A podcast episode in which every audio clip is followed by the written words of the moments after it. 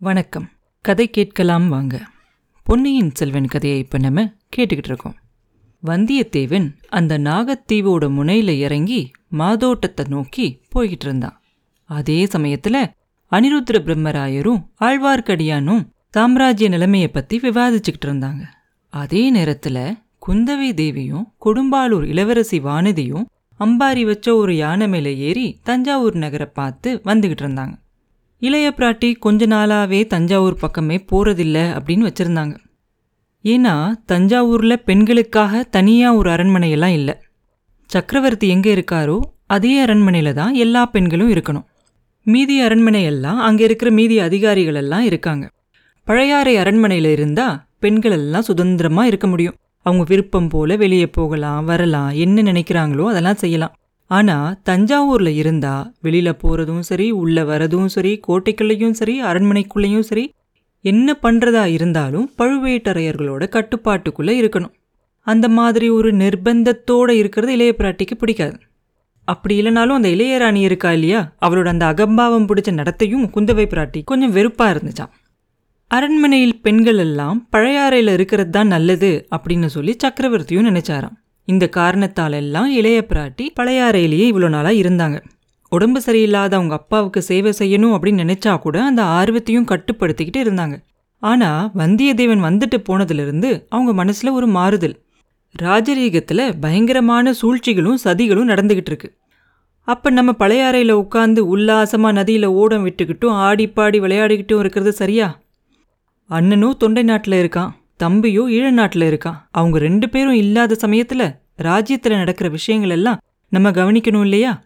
தலைநகரத்தில் அப்பப்ப என்ன நடக்குது அப்படிங்கிறத பத்தி எனக்கு ஒரு தூதன் மூலமா செய்தி அனுப்பு அப்படின்னு சொல்லி அண்ணனும் கேட்டிருக்கான். பழையாறையில் உட்காந்துருந்தா தஞ்சாவூர்ல என்ன நடக்குது அப்படிங்கிறத பத்தி எப்படி தெரிய வரும்? வந்தியத்தேவன் வந்து சொன்ன விஷயங்களும் ரொம்ப பயங்கரமா இருந்துச்சு. பழுவேட்டரையர்கள் அவங்களோட அந்தஸ்துக்கு மீறி அதிகாரம் செலுத்தி வந்தது மட்டும்தான் இளைய பிராட்டிக்கு இது வரைக்கும் பிடிக்காம இருந்துச்சு. இப்ப சிம்மாசனத்தை பத்தியே சூழ்ச்சி செய்ய ஆரம்பிச்சிட்டாங்களே. பாவம் அந்த பரம சாது மதுராந்தகனையும் அவங்களோட வலையில போட்டுக்கிட்டாங்களே. சோழ நாட்டு சிற்றரசர்கள்ல இருந்து பெரிய பெரிய அதிகாரிகள் வரைக்கும் எல்லாரையும் அவங்களோட வசப்படுத்திட்டாங்களே. இந்த நேரத்துல என்ன நடக்குமோ தெரியாது. இவங்களோட சூழ்ச்சியும் வஞ்சனையும் எவ்வளவு தூரம் போகும்னு யார் கண்டது? சுந்தர சோழரோட உயிருக்கே உழை வச்சாலும் வச்சிருவாங்க. ஏன்னா அவரோட பசங்க ரெண்டு பேரும் பக்கத்துல இல்லாத சமயத்துல அவருக்கு ஏதாவது ஒன்று ஆச்சுன்னா மதுராந்தகனை சிம்மாசனத்துல ஏத்தி வைக்கிறது ரொம்ப எளிதாயிரும் இல்லையா? இதுக்காக என்ன செஞ்சாலும் செய்வாங்க. அவங்களுக்கு யோசனை தெரியாட்டியும் கூட அந்த ராட்சசி நந்தினி சொல்லி கொடுப்பா. அவங்க தயங்கினாலும் இவ தூண்டி விடுவா. அதனால தஞ்சாவூர்ல நம்ம அப்பா பக்கத்துல போய் இனி இருக்கிறது தான் நல்லது. என்ன சூழ்ச்சி சதி செய்யறாங்க அப்படிங்கிறதையும் நம்ம பார்த்துக்கலாம் அதோட அப்பாவுக்கும் எந்த ஆபத்தும் வராம பார்த்துக்கலாம் சாதுவான மதுராந்தகனை ஏன் இவங்க சிம்மாசனத்துல ஏற்ற பார்க்குறாங்க தர்ம நியாய முறைக்காகவா? இல்லவே இல்லை. மதுராந்தகனுக்கு பட்டம் கட்டினா அவனை ஒரு பொம்மையா வச்சுக்கிட்டு இவங்க இஷ்டம் போல எல்லா காரியங்களும் நடத்திக்கலாம் இல்லையா? அதுக்காக தான். அப்புறம் நந்தினி வச்சது தான் சோழ சாம்ராஜ்யத்தில் சட்டமாயிரும். அவளோட அதிகாரத்துக்கு பயந்து தான் எல்லாரும் வாழணும். அவகிட்ட தான் அரண்மனையில் இருக்க மற்ற பெண்கள் எல்லாம் கை கட்டி நிற்கணும் சீச்சி அந்த மாதிரி ஒரு நிலைமைக்கு இடம் கொடுக்கவே முடியாது. நான் ஒருத்தி இருக்கிற வரைக்கும் அது நடக்கவே நடக்காது. பார்க்கலாம் அவளோட சாமர்த்தியத்தை. தஞ்சாவூர்ல இருக்கிறது பல வகையில சிரமமான விஷயமா இருந்தாலும் அப்பாவும் அம்மாவும் போனதுக்கு அப்புறமா இங்க எதுக்காக வந்த? பழையாறையிலேயே நீ சுகமா இருக்க வேண்டியதானே? அப்படின்னு கேட்பாங்க. ஒரு சுதந்திரம் அப்படிங்கிறதே இல்லாம போயிடும் நம்மளோட கல்யாணத்தை பத்தி பேச்செடுப்பாங்க அதை கேட்கவே நமக்கு பிடிக்காது. நந்தினிய சில சமயம் பார்க்குற மாதிரி இருக்கும். அவளோட அதிகார செருக்க பார்த்தாலே சகிக்க முடியாது. ஆனா இதையெல்லாம் இந்த சமயத்துல பார்த்தா சரிப்படுமா? ராஜ்யத்துக்கு பெரிய அபாயம் வந்திருக்கு. அப்பாவோட உயிருக்கும் அபாயம் நேரலாம் இப்படிப்பட்ட சந்தர்ப்பத்துல நம்ம இருக்க வேண்டிய இடம் தஞ்சாவூர் தானே. இவ்வளவையும் தவிர வேறொரு முக்கியமான காரணமும் இருந்துச்சு. அது வந்தியத்தேவனை பத்தி ஏதாவது செய்தி உண்டா அப்படின்னு தெரிஞ்சுக்கிற ஆசை தான் வந்தியத்தேவன் கோடிக்கரை பக்கம் போயிருக்கான் அப்படிங்கிறத தெரிஞ்ச உடனேயே பழுவேட்டரையர்கள் ஆட்களை அனுப்பி இருக்கிறத இளைய பிராட்டி கேள்விப்பட்டிருந்தாங்க. புத்திசாலியான அந்த இளைஞன் இவங்க கிட்ட மாட்டிக்குவானா? ஒருவேளை அப்படி இவன் மாட்டிக்கிட்டா தஞ்சாவூருக்கு தானே அவனை கொண்டுகிட்டு வருவாங்க? அந்த சமயம் நம்ம அங்க இருக்க வேண்டியது ரொம்ப அவசியம் இல்லையா? ஆதித்த கரிகாலன் அனுப்பிச்ச தூதனை அவ்வளவு லேசா இவங்களால ஒன்றும் செஞ்சிட முடியாது. ஏதாவது குற்றம் சாட்டி தான் அவனை தண்டிக்கணும். அதுக்காக தான் சம்புவரையர் மகனை முதுகுல குத்தி கொல்ல முயற்சி செஞ்சதா குற்றம் சாட்டியிருக்காங்க. அது பொய் அப்படிங்கிறதுல சந்தேகமே இல்லை. ஆனா அது பொய் நிரூபிக்கணும் இல்லையா? கந்தன்மாறனோட நம்ம பேசி அவனோட வாய்ப்புறுப்பையும் நம்ம தெரிஞ்சுக்கிட்டோம்னா அதுக்கு உபயோகமா இருக்கும் இல்லையா?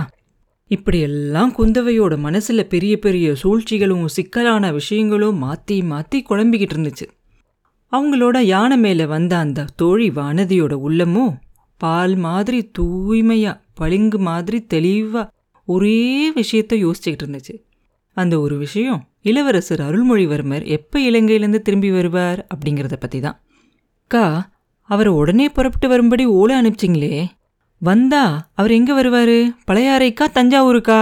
அப்படின்னு கேட்பான் தஞ்சாவூருக்கு இவங்க போகும்போது இளவரசர் பழையாறைக்கு வந்துட்டா? என்ன செய்யறது அப்படின்னு வானதிக்கு ஒரே கவலை. வேற யோசனைகள்ல ஆழ்ந்திருந்த குந்தவை பிராட்டி வானதியை திரும்பி பார்த்து யாரை பத்தி கேட்குற பொன்னியின் செல்வனை பத்தியா? அப்படிம்பாங்க. ஆமாக்கா அவரை பத்தி தான் இளவரசரை பொன்னியின் செல்வன் அப்படின்னு நீங்க நாலஞ்சு தடவை முன்னாடியே சொல்லிட்டீங்க. அதுக்கு காரணம் சொல்ல சொன்னேன். அப்புறம் சொல்கிறேன் அப்புறம் சொல்கிறேன்னு தட்டி கழிச்சிக்கிட்டே வரீங்க.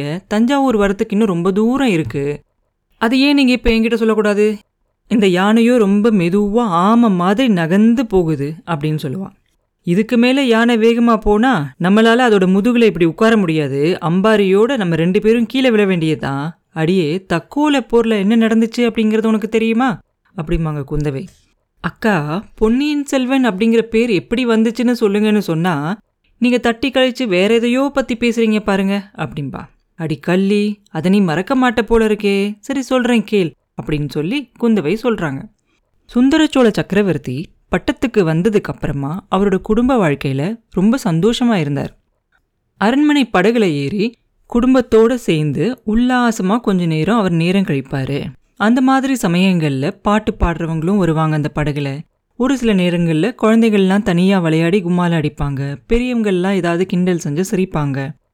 அப்படி இருக்கும்போது ஒரு நாள் அரண்மனை படகுல சக்கரவர்த்தியும் ராணிகளும் குழந்தைகளும் உட்கார்ந்து காவேரியில் உல்லாசமாக பிரயாணம் செஞ்சுக்கிட்டு இருந்தோம். திடீர்னு குழந்தை எங்க? குழந்தை அருள்மொழி எங்க? அப்படின்னு ஒரு குரல் எழுந்துச்சு. அது குந்தவையோட குரல் தான் அருள்மொழிக்கு அப்போ வயசு அஞ்சு. குந்தவைக்கு வயசு ஏழு. அரண்மனையில் இருந்த எல்லாரோட செல்ல பிள்ளையும் அருள்மொழிவர்மர் தான் ஆனா அவங்க எல்லார காட்டிலையும் அருள்மொழிவர்மர் மேலே ரொம்ப பிரியம் வச்சிருந்தது குந்தவை தான். அதனால அவரை காணணுங்கிற விஷயத்தையும் முதல்ல பார்த்தது குந்தவை தான். அதை பார்த்தோன்னே அவங்க அந்த மாதிரி சத்தம் போடுறாங்க. உடனே படகுல இருக்கவங்களாம் எழுந்திருச்சு இந்த பக்கம் அந்த பக்கமும் தேடி பார்க்கறாங்க. எவ்வளோ நேரம் தேடுறது? படகுல எந்த பக்கமும் அந்த பக்கமும் திரும்பி பார்த்தா யார் இருக்காங்க இல்லைன்னு தெரிஞ்சிரும் இல்லையா? குழந்தைய காணும். உடனே படகு ஓட்டிக்கிட்டு வந்த நாலஞ்சு படகு ஓட்டிகள் அந்த தண்ணியில் குதிச்சு தேடுறாங்க நாலா பக்கமும். சக்கரவர்த்தியும் தண்ணியில் குதிச்சு தேட ஆரம்பிச்சிருவார்.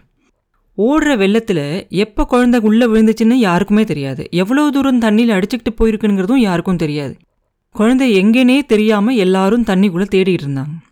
அப்போ திடீர்னு ஒரு அற்புதமான ஒரு காட்சி நடந்துச்சு. படகுக்கு கொஞ்சம் தூரத்தில் ஆற்று வெள்ளத்துக்கு நடுவில் அது தெரிஞ்சிச்சு. ஒரு பெண் உருவம் ஒன்று ரெண்டு கையிலையும் குழந்தைய தூக்கி பிடிச்சிக்கிட்டு நின்றுச்சு அந்த பொண்ணோட இடுப்பு வரைக்கும் தண்ணீரில் மறைஞ்சிருந்துச்சு. அவங்களோட மீதி பாதி மாத்திரம்தான் மேலே தெரிஞ்சிச்சு. அதுலேயும் கூட அவங்க அந்த குழந்தைய மேலே தூக்கி இருந்ததுனால அவங்கள யாராலையும் சரியாக பார்க்க முடியலை. நாங்கள் எல்லாரும் பார்த்த அதே சமயத்தில் சக்கரவர்த்தியும் அதை பார்த்துட்டு வேகமாக அந்த பக்கமாக நீந்தி போனார். அவர் அந்த பெண்கிட்ட போய் அந்த குழந்தைய வாங்குறதுக்குள்ளே படகும் கிட்டத்தில் போயிருச்சு. படகு கிட்டத்தில் போன உடனே எல்லாரும் குழந்தைய வாங்கி மேலே போட்ட உடனே சுந்தர சோழரையும் மேலே தூக்கி இழுத்து படகுல ஏற்றுனாங்க படகுல ஏறின உடனேயே அவர் மயக்கம் போட்டு விழுந்துட்டார். எல்லாரும் குழந்தையும் அவரையுமே கவனிக்கிறதுல இருந்த உடனே யாருமே அந்த பொண்ணு என்ன ஆனா அப்படிங்கிறத கவனிக்கவே இல்லை. திரும்பி பார்த்தா அவங்கள ஆளையே காணும். சரி அதுக்கப்புறமா வந்து குழந்தைய காப்பாத்தி கொடுத்ததுக்காக வந்து பரிசு வாங்கிக்குவாங்க அப்படின்னு நினைச்சோம். அப்படியும் யாரும் வரவே இல்லை. அதனால காவேரி நதியான தெய்வந்தான் இளவரசர் அருள்மொழிவர்மரை காப்பாத்தி கொடுத்ததா நினைச்சு நாங்க எல்லாரும் ஒருமுகமா முடிவு கட்டி ஒரு ஒரு வருஷமும் அந்த நாள்ல பொன்னி நதிக்கு பூஜை போட ஏற்பாடு செஞ்சிருக்காங்க. அது வரைக்கும் அரண்மனை செல்வனா இருந்த அருள்மொழிவர்மன் அன்னையிலிருந்து பொன்னியின் செல்வனானா. அந்த சம்பவத்தை பத்தி தெரிஞ்ச அரச குடும்பத்தில் இருக்க எல்லாருமே பெரும்பாலும் பொன்னியின் செல்வன் அப்படின்னு தான் அருள்மொழிவர்மனை கூப்பிட்டுக்கிட்டு வராங்க. அப்படின்னு சொல்லி குந்தவை வானதிக்கு அந்த கதையை சொல்லி முடிக்கிறாங்க. அப்புறம் என்ன நடந்துச்சு அப்படிங்கிறத அடுத்த பதிவில் பார்ப்போம். மீண்டும் உங்களை அடுத்த பதிவில் சந்திக்கும் வரை உங்களிடமிருந்து விடைபெறுவது உண்ணாமலை பாபு. நன்றி.